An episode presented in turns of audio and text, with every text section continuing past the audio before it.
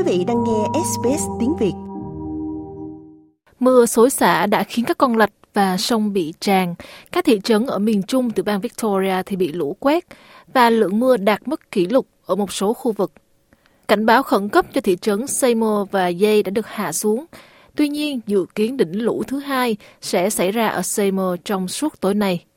Hơn chục cảnh báo lũ lụt đã được ban hành trên toàn tiểu bang và thời tiết khắc nghiệt cũng đã ảnh hưởng đến phía đông Melbourne, khiến đường du lịch Mount Dandenong tại Ferny Creek phải đóng cửa sau một trận lở đất rộng khoảng 40 mét và dài 70 mét.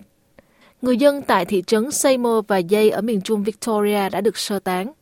Tại thị trấn Heathcote, lượng mưa trong hơn 3 tháng đã được ghi nhận chỉ trong vòng 24 giờ đồng hồ.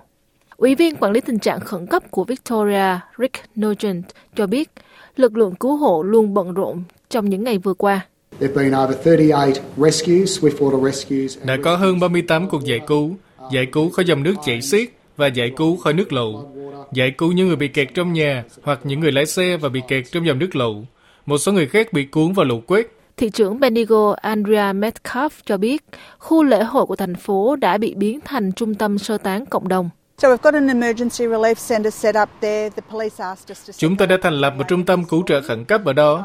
Cảnh sát yêu cầu chúng tôi thành lập lúc 3 giờ sáng nay. Có hội chữ thập đỏ đang ở đó, có thức ăn, chăn màn. Lũ quét đã làm ngập nhiều nhà cửa ở phía bắc thành phố.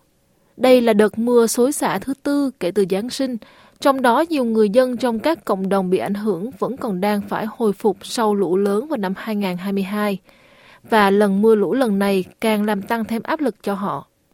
Tại thị trấn Rochester, người phát ngôn của chính quyền địa phương đã bị một người dân chỉ trích vì cho rằng ngay từ đầu họ chưa làm đủ để ngăn chặn những thảm họa như thế này xảy ra.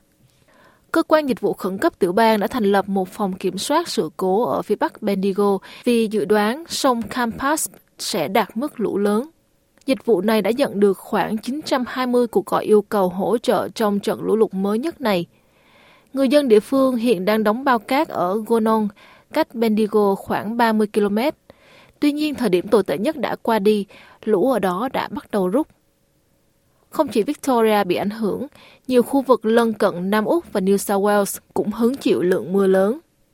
Tất cả thiên tai xảy ra đều đi kèm với mất mát của con người và cả chi phí sửa chữa rất lớn đối với các chính phủ.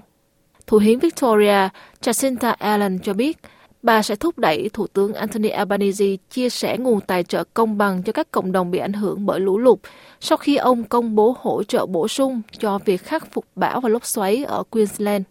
Thủ tướng đã xác nhận rằng ông sẽ bay thẳng từ phía bắc Queensland đến trung tâm Victoria vào chiều thứ Tư ngày 10 tháng 1 để thăm các thị trấn bị ảnh hưởng bởi lũ lụt. Thủ tướng Anthony Albanese đã công bố gói hỗ trợ trị giá 50 triệu đô la đang được triển khai cho những người bị ảnh hưởng bởi thiên tai ở Queensland.